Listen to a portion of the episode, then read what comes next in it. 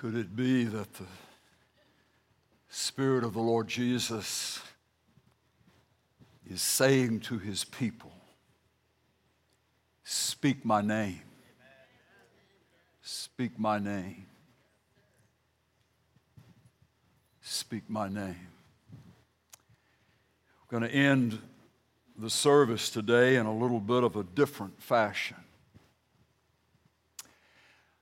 I want to ask you during the time that we're opening our Bibles together, as you get prompted to do something, you have permission to go and do it. And here's, here's the prompting and here's the permission a symbol that represents something in your life where you need Jesus to come. You need Jesus, the Savior, to save. You need Jesus, the restorer, to restore. You need Jesus, the deliverer, to deliver. It may be a picture of your grandbabies, it may be a picture of members of your family, it may be your wedding ring. It may be a key on your set of keys that represents an office door or a building door or a house. It may be a medicine bottle. It may be a wheelchair. It could be anything, but it needs to be something that represents, that is a symbol maybe your greatest heartache, greatest concern right now. It may be an American flag, it may be a symbol of something that as a military man or woman you wore during your time of service, and that represents your burden for the United States of America at this point in our history. When we come back again to the song, our worship team will come back as we in the service, and we're going to take those symbols and we're going to put them before the Lord, and we're going to speak the name of Jesus into and over every one of them. And I want to spend some time with you this morning, just a few minutes on why the speaking of the name of Jesus, the speaking of it, not just the thinking about it, but the speaking of the name of Jesus into and over circumstances and situations and people and conditions is so indescribably important. And so amazingly wonderful as a gift given to God's people. I want you to find your copy in your copy of the scripture a couple of spots in the early chapters of the Gospel of Luke.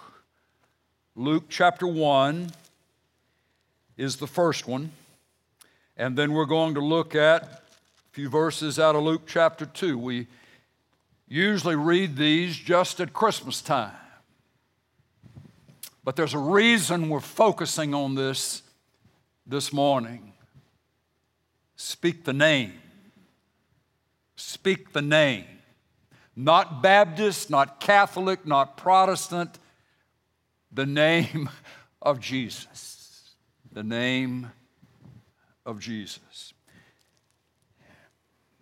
This is Luke chapter 1 and verse 26.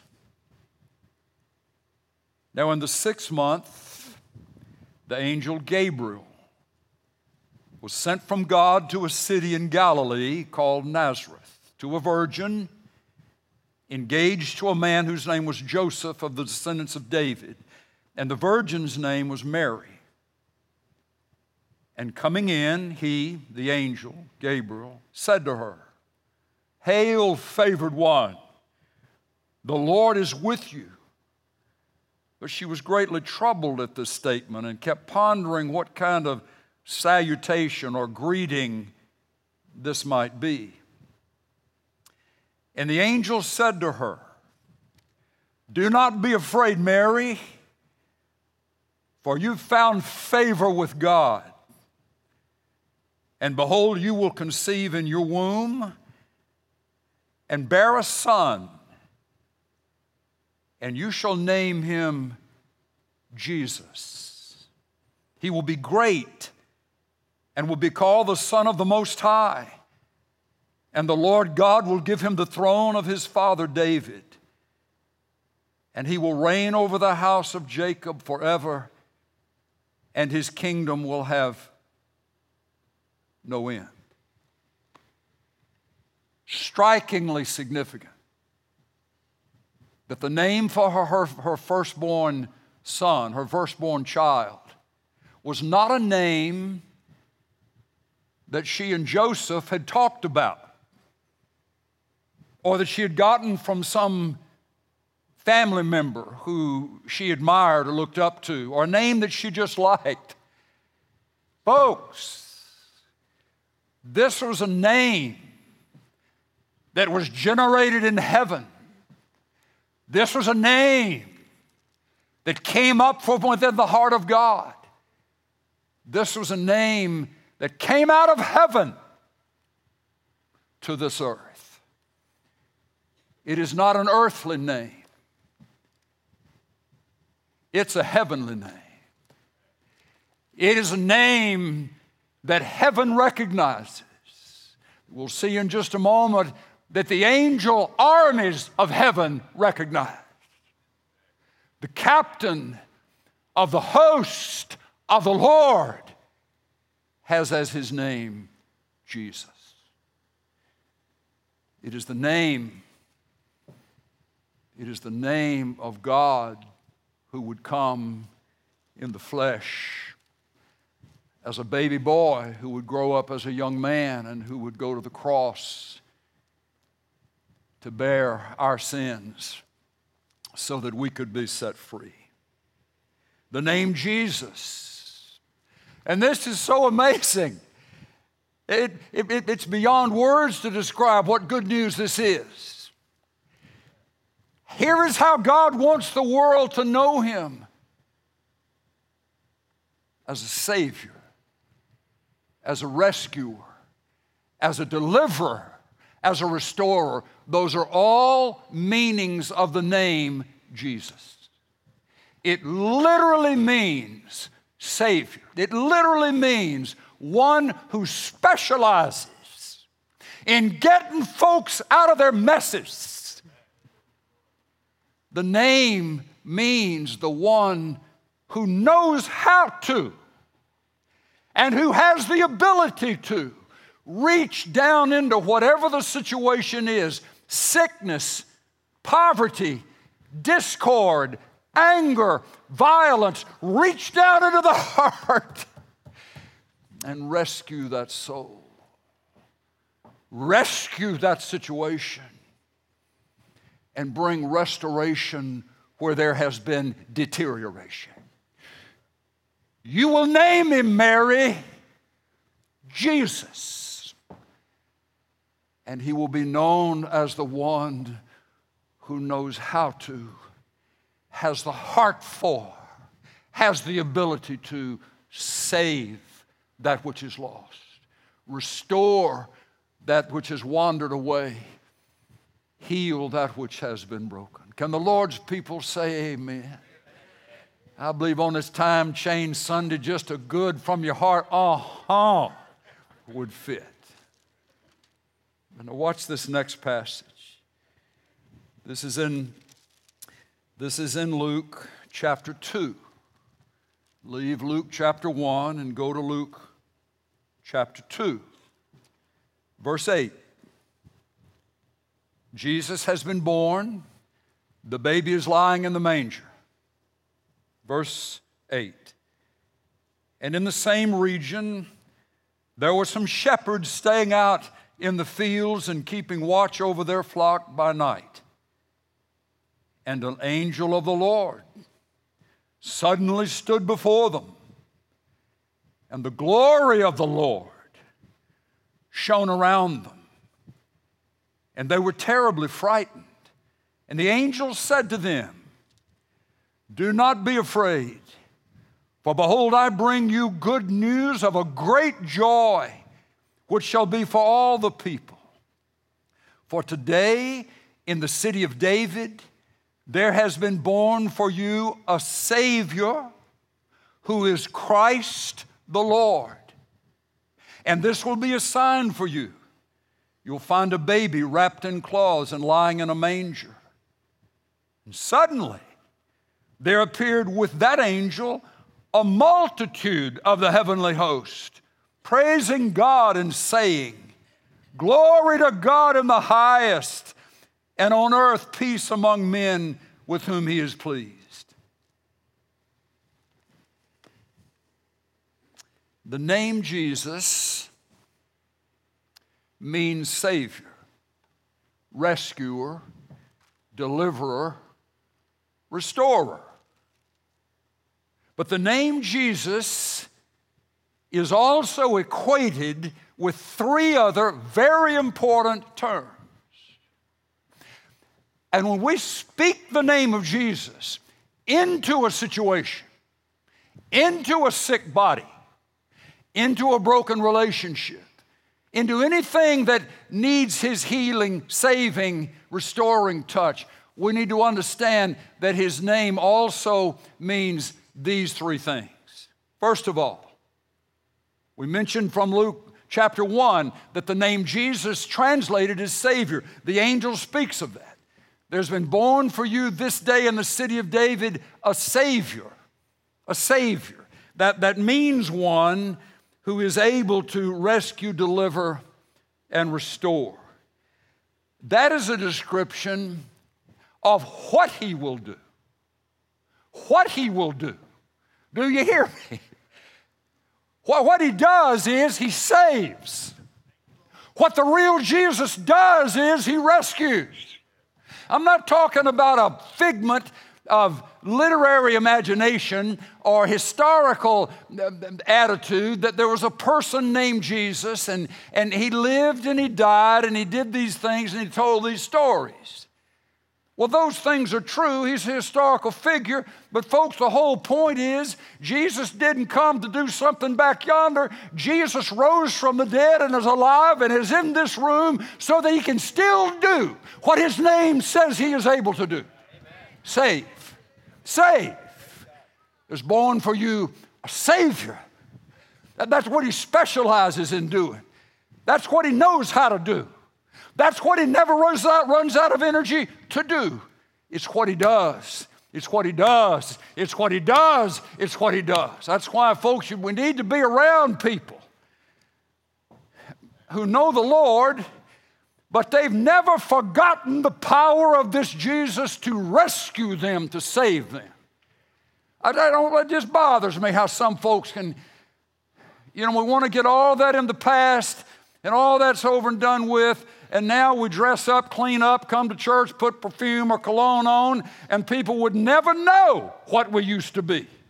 You know who still knows what you and I used to be? The Savior, the one who saved us. You lose your passion for Jesus when you start forgetting what He saved you out of. Paul said, I'm the chief of all the sinners. I was a Pharisee. In fact, he would say, I am a Pharisee, came from a Pharisee's background. I was the one who held the garments of the Jewish leadership when they went to stone Stephen. I'm the least of all the saints. But what I'm here to tell you is if Jesus can rescue me, there's nobody too far gone for Jesus in religion. Paul Saul was lost in religion lost in all the traditions and all the do right stuff and all the verses of Scripture. And he didn't know Jesus. But when he met Jesus, and he knew Jesus didn't love him and come to him after he cleaned himself up, Jesus came to him right in the middle of his religious junk and rescued him. He's a Savior, He's a Savior. He's a Savior. That's what He does. That's what He does. That's what He does. I, I know I'm, I'm getting a little loud on this, but it's where the joy is in the church. You get a bunch of folks together and they can't remember the last sin they committed, you know? I mean, they, they, they, they, they, they're so far past what they used to be, they're fooling themselves. We are every last one of us sinners saved by the grace of the Savior. So when we speak His name, we're speaking the name of somebody and we know it personally that He can rescue you, He can deliver you, He can set you free. Amen. Speak His name. Speak my name. Speak my name. It's a testimony, it's a declaration from your own background. You have authority in that place of what you know He's done in your life. So the angel said, There is born for you this day a Savior. What is it? What is it that He does? What is it that He does? He saves. The second thing He says, there's Savior who's born for you today, who is Christ the Lord. The Savior is what He will do. The word Christ stands for, stands for how he will do it. I just love this. You know what the word Christ means? It means anointed one. It's the New Testament Greek version of the Old Testament word for Messiah. Messiah is synonymous with the Christ, meaning, meaning Jesus was endued with heaven's power to save. That's why he can save, is because it's not the power of men, it's not the power of the accumulated intelligence of committees and groups in this earth. The reason he can set the captive free is because it's heaven's power, giving him the ability to do what he came to do. Christ means the anointed one, endued with power from heaven for a specific result, and it is to save, to deliver, to rescue, to restore. Amen. Amen. Amen. There is born for you a Savior who is Christ, and then that word Lord, that title Lord. Lord means sovereign. Lord means the highest of all masters, the farthest up level of authority. All authority, Jesus would say, has been given to me on heaven and on earth. The Lord is the term that tells us why he can do it. Christ tells us how he will do it with the power of God. And the word Savior, Jesus, means, has to do with what he will do. But let's just look, look a little bit deeper into this term for Lord, why he can do it, why he can save. It's because he is Lord, he is Master, he's sovereign, he has all authority. I want you to know where these passages are in your Bible. Will you find, first of all, this passage in Ephesians that we've spent some time on recently? I'll just read a portion of it. This is Ephesians chapter 1, starting in verse 19. If you're planning on speaking the name of Jesus into and over situations, before we start into that, at least as the background for our courage to pray in such a way, we need to know that these truths describing who Jesus is now are in the scripture. This is in verse 19, Ephesians 1. These are in accordance with the working of the strength of his might, verse 20, which he brought about in Christ when he raised him from the dead and seated him at his right hand in the heavenly places far above all rule and authority and power and dominion, and every name that is named, not only in this age, but also in the one to come. And he put all things in subjection under his feet, put all things in subjection underneath Jesus' feet, and gave him his head over all things to the church Skip over to the book of Philippians, Galatians, Ephesians, Philippians, just a portion of Philippians chapter 2, verse 9. Therefore, also God highly exalted him, highly exalted Jesus, and bestowed on him the name which is above every name, that at the name of Jesus every knee should bow of those who are in heaven and on earth and under the earth and that every tongue should confess that Jesus Christ is Lord to the glory of God the Father. Lord, meaning he's been given the name of authority, the name of preeminence, the name of power that is above every other nameable entity on the face of the earth, now, present, or future. Then I want to show you one other place in your New Testament that we don't look at quite as often. This is the book of Hebrews. Keep going to your right, you'll eventually hit Hebrews. Hebrews chapter 1. Speaking of Jesus in verse 3. And he is the radiance of his glory and the exact representation of his nature, speaking of God the Father. And he, Jesus, look at this, he, Jesus, upholds all things by the word of his power. When he had made purification of sins, he sat down at the right hand of the majesty on high. The exact representation of God's nature. He upholds all things by the word of his power. You know what?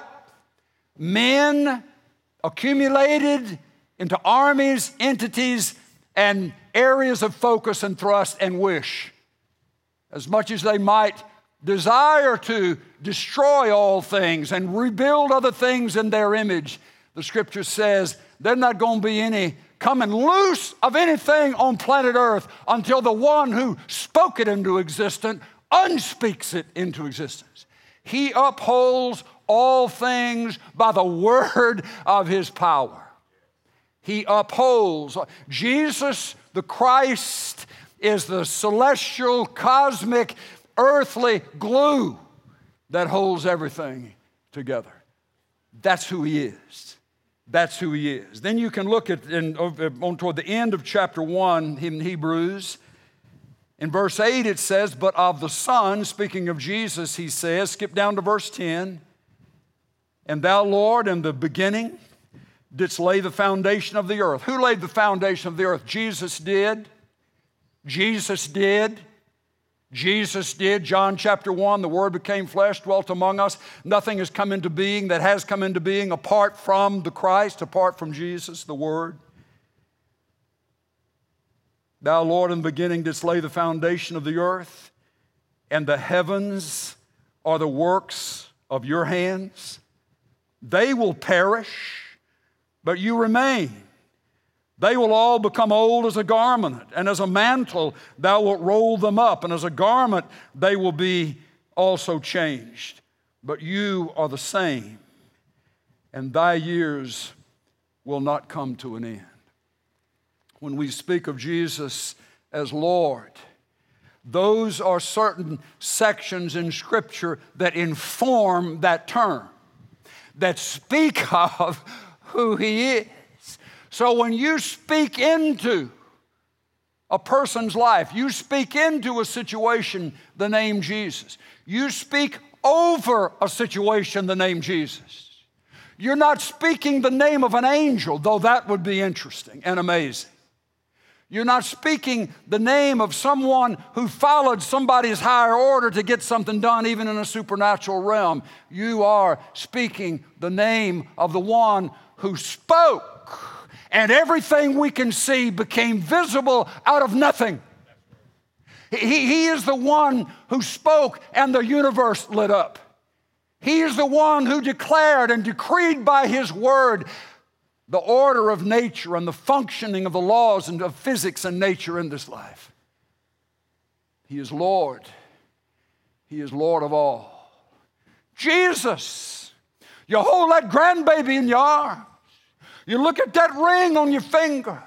You look at that set of keys, you look at your, pay, at, at, at, your wallet, at your checkbook, and, and, and all the things that, that can terrify you and frustrate you because there's not enough in the bank to pay for it. You speak the name Jesus. And I'm telling you, folks, that is a powerful and a wonderful and amazing, way more than a tool. It is your birthright. It is a part of your privilege as a picked out, chosen heir of the Lord Jesus Christ to speak his name. You're not speaking laterally to humans, to lawyers, to bankers, to, to assets in this life. You're cutting to the chase, going straight to the heart of heaven, where everything originated in the first place. And you're calling upon the name of the one who has the authority to anoint with power and to bring about rescue and deliverance and salvation. Folks, you understand why that's part of why, if not the main reason why, the most profane, the most forbidden name on the face of the earth in the eyes of many is the name Jesus. You can speak all other names, not get in trouble. You put Jesus on your shirt, have Jesus on a cap, or you speak some to someone a word of blessing in the name of Jesus, and, and it seems as if the flies of hell swarm on you. Shut up. Don't say that. It's because darkness knows. And everything darkness controls knows that the most powerful name that can ever be spoken is the name Jesus. Jesus. Jesus. The armies of heaven salute this one. The origin of the universe and all the created order owes its very existence to this one. Even Lucifer himself was created by this Jesus. And he knows that the one who has final authority is the one who was crucified for the sins of the world, was buried, and then, and then, and then was raised again on the third day. Satan's best could not best Jesus. He rose, King of kings, Lord of lords, and as a result, everything in this life and in the next, everything in this world is beneath his feet. Jesus. Jesus. Let me tell you, veterans, veterans in the Lord's army understand the power of the name. They've been through midnights, they've been through storms, they've been through sicknesses, they've been through all manners of opposition and difficulties. And that which rises up from their hearts in the midnight with the doctor's forecast, with whatever may be surrounding them, that which rises up within them is the name that speaks of more power, the name that causes the demons to back off, the name that assures their hearts I have not been abandoned. I am not an orphan because this Jesus says, I will never leave you and I will never forsake you. Understanding who this Jesus is who says that can bring indescribable comfort when our outer man gets perplexed by various things. Paul would say the outer man perishes, but the inner man, the inner man is being renewed day by day with that fresh reminder, realization of the presence of this one whose name is Jesus. why he can do, why he can rescue, why he can save is because he has all authority and nobody can tell him to stop. Nobody can shut him down. Nobody can get him into a legal corner. He's Lord. He's Lord all by himself. He is Lord. It's why he can do it. How will he do it? Because of the anointing power of God to rescue. And what is it that he'll do? Is he will save. He, why, why is it, folks, that sometimes the older we get in the Lord, we get to thinking that we're less and less in need of somebody to save us, to rescue us. We think somehow that knowing the Scripture is a substitute for needing the Lord Jesus to make His presence real and rescue us in financial matters, medical matters, family matters, on and on. Our soul is secure. We're going to heaven when we die, but great Scott, folks, some of us may have a while between here and the pearly gates. Are we just left on our own? Are we supposed to, well, this is what, this is the principle, this is what I'm supposed to, that's where we get, that's where we can get so frustrated with ourselves. And at points wanting to give up. The, the, it, it's not necessarily knowing what we need to do, but it's how in the world we're going to do it. And we go through these formulas on how to build a good business, how to raise a family, how to do these things. We get all the script, all the things lined out, and then all hell breaks loose at work. Or you get two or three of your kids, you just freak out and act like they don't even want to know anything about where they came from. Our families need to keep being rescued. Our professional lives need to keep being rescued in the favor of the Lord upon us. He's a Savior. He's a Savior. Well, I don't know if I, I feel like I'm not, I don't really know the Lord as well as I used to. Well, maybe it's because back when you felt like you knew him much better is because you were having to look to him to rescue you from more stuff. But the more we, the farther we go and the more Christians we're around sometime, I'm not saying it's true in every case, and more the Bible we can quote and mark up and so forth, the less we feel like we need a Savior. Where'd we get that?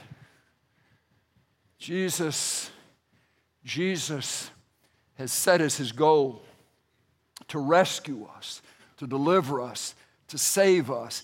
And that has to do with the quality of life things too, not just the eternal. Thank you, Jesus, for that. But it's the other things. Jesus. Jesus. You speak his name over your business. You speak his name over a dream. You speak his name over something that's come loose you can't figure out. Speak his name. Why? Because his name is rescuer, his name is Savior. And he doesn't want that ever to leave us as being something old and boring.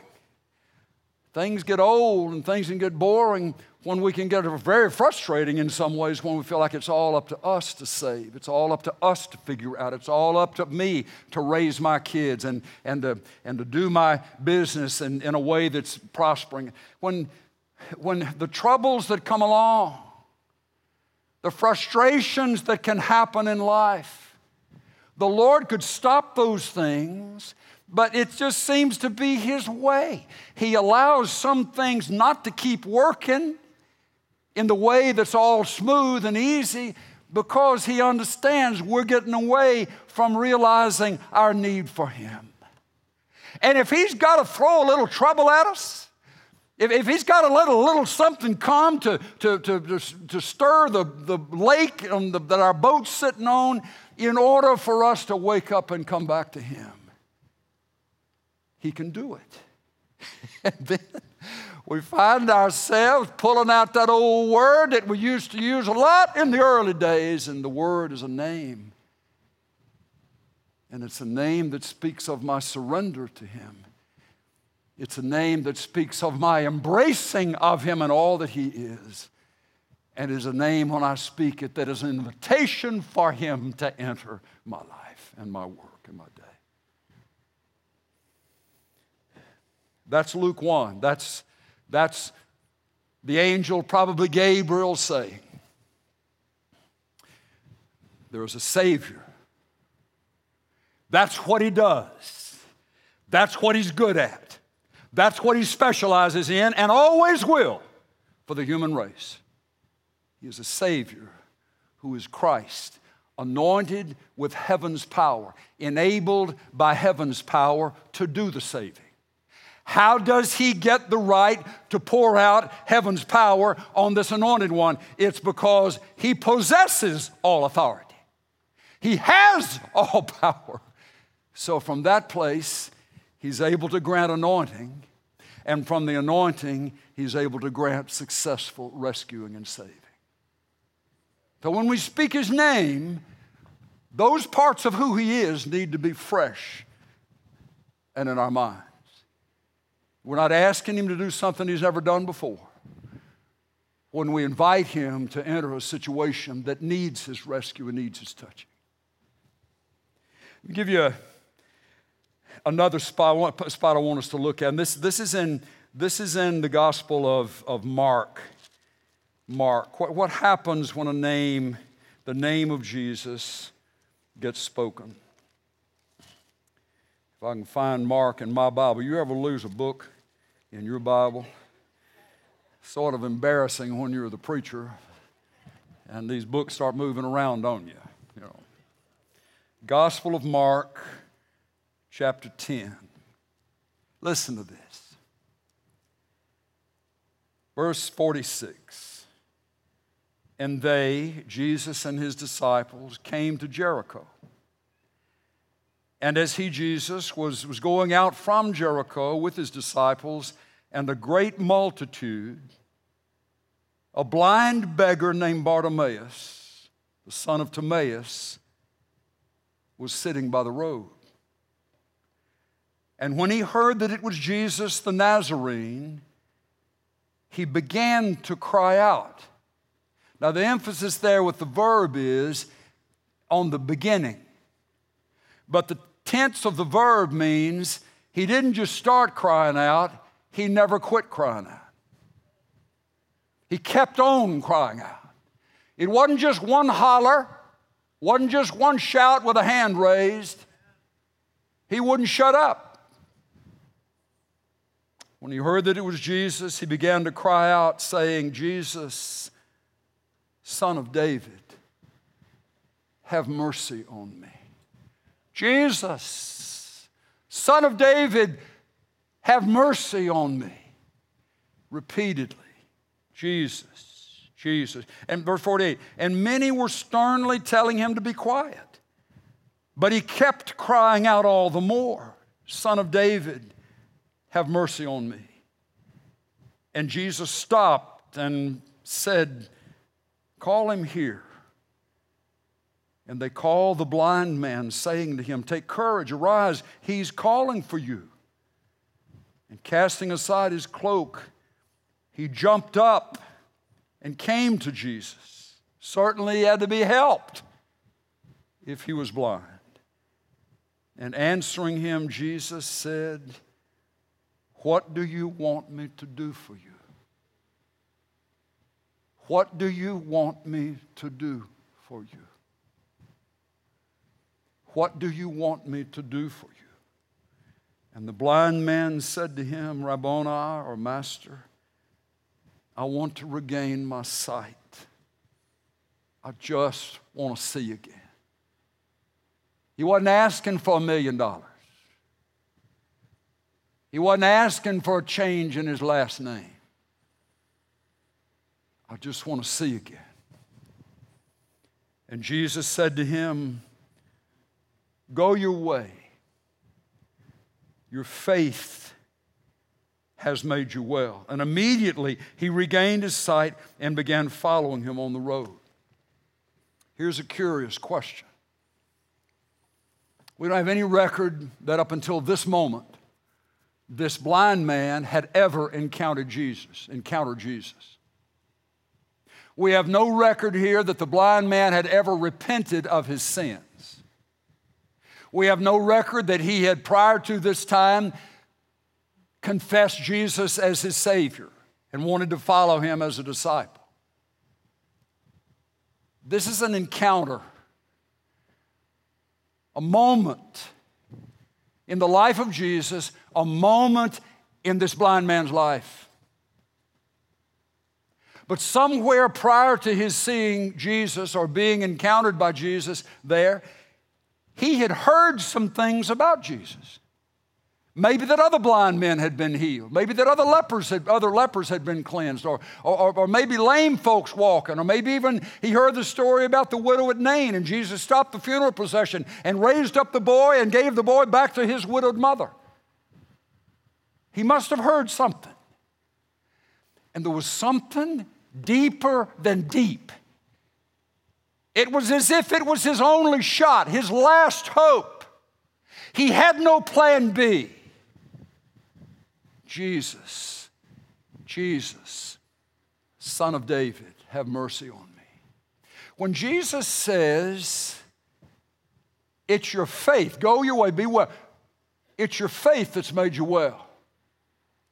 What was he talking about? There evidently had been no other track record of Jesus and the blind man. What was it that Jesus felt or heard from the blind man? Jesus, Son of David, have mercy on me. Jesus, Son of David, have mercy on me.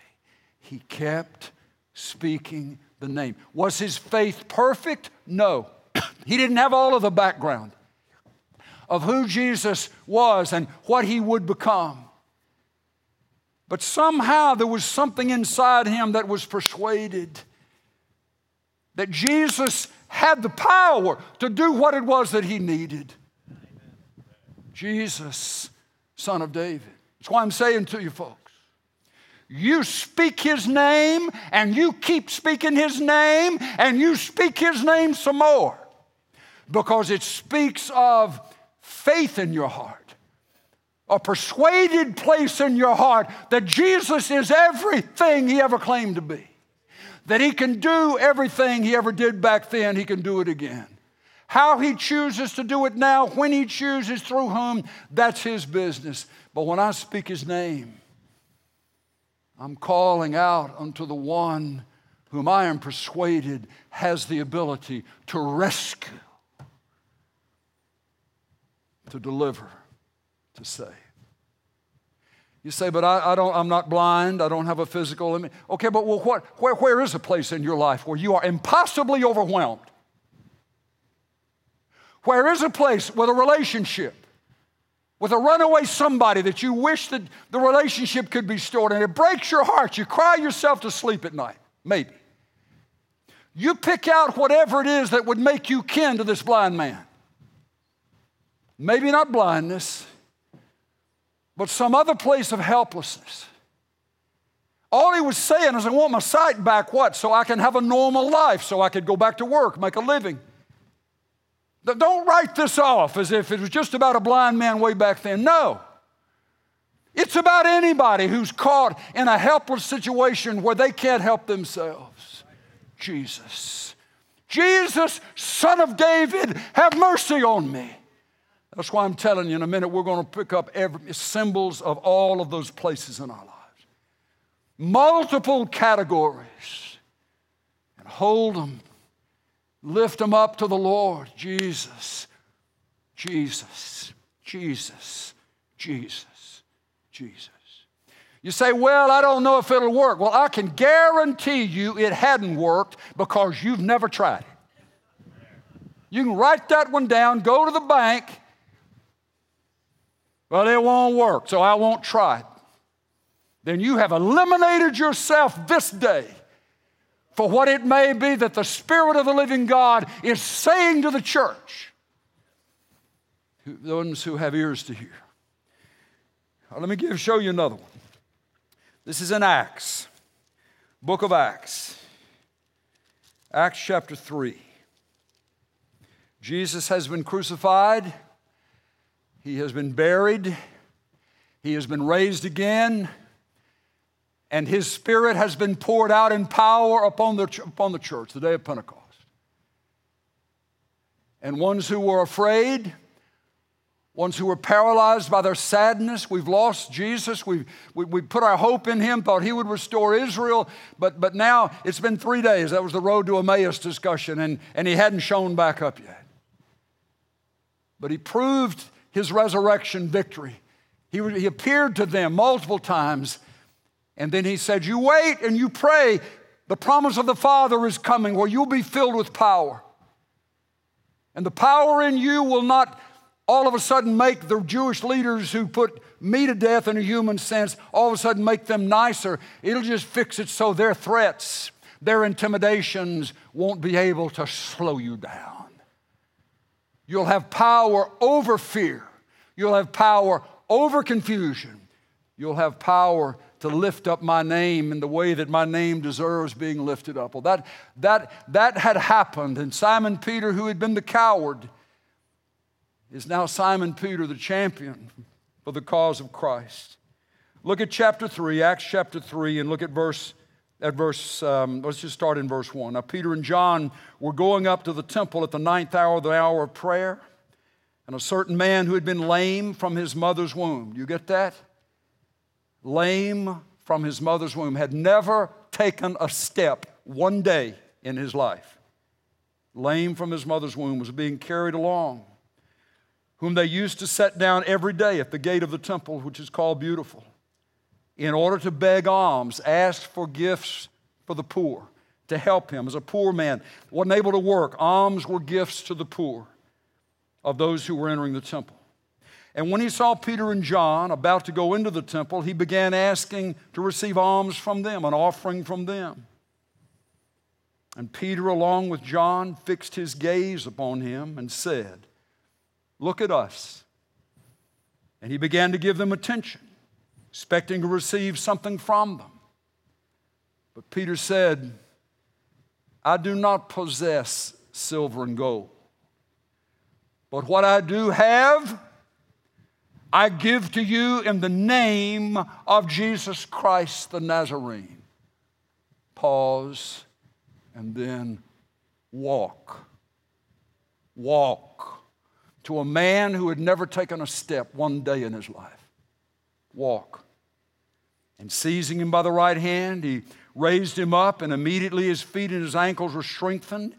And with a leap, he stood upright and began to walk, and he entered the temple with them, walking and leaping and praising God. And all the people saw him walking and praising God. And they were taking note of him as being the one who used to sit at the beautiful gate of the temple to beg alms, and they were filled with wonder and amazement at what had happened to him. Two things different in this story from Mark 10. One is this is not the physical presence of Jesus doing the healing, and it is not the person who is about to get healed crying out, Jesus, son of David, have mercy on me. This is a man whom Peter and John felt compassion rising up in their hearts to do something, to help him. And then it was the living Jesus inside Peter that was able to convey, embark, set in motion the healing that the man needed. I want to say to you, there may be a number of you who have burdens for specific people, and it may be a physical need, it may be a brokenness of the body. Or, folks, it may be something about the mind. There's just sadness. There's just depression. There's this insurmountable feeling of aloneness, even abandonment.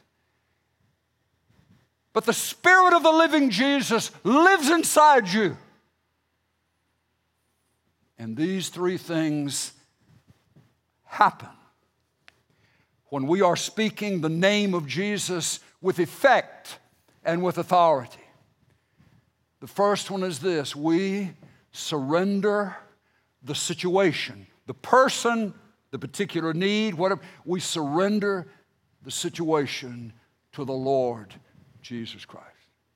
We surrender it. we surrender it. That, in effect, is what Peter is doing. I don't have, I don't have any silver and gold.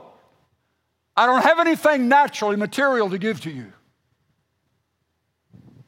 But his understanding was this need, this place where I have been put, I have no power. But I bring this situation, your need, your situation, and I surrender you. I surrender you to the Lord Jesus Christ. You want me to give you something? Here's what I'm going to give you. I'm going to put beneath your need a basket. And I'm going to ask you to get in that basket. And I'm going to tote you as best I can in the Spirit. I'm going to carry you to the Lord Jesus Christ. I'm surrendering you to the Lord Jesus Christ. The second thing that, that Peter did, he surrendered the situation to the Lord. But then the second thing is, he embraced Jesus for who Jesus Christ is. This doesn't have the effect if you're still wondering about the power of the Lord, wondering if He's just one of many options. Now, the Lord, in His compassion, like the man who was blind, he didn't have a full understanding of Jesus, and he heard the cry, he responded to the cry Jesus, Son of David, have mercy on me.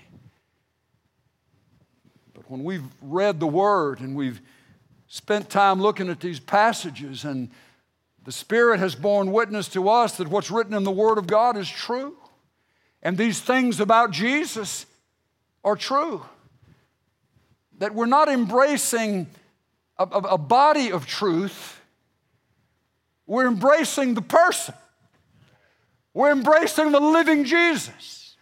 He's not dead way back yonder. He's alive and in this room, and He's right here in this situation in the middle. Of, I'm surrendering you to Jesus, but I'm telling you, I'm embracing all that Jesus is. And then the third thing, by saying, in the name of Jesus Christ, walk, he was inviting Jesus to enter the situation. Folks, there are some things the Lord will just say, You have not because you ask not.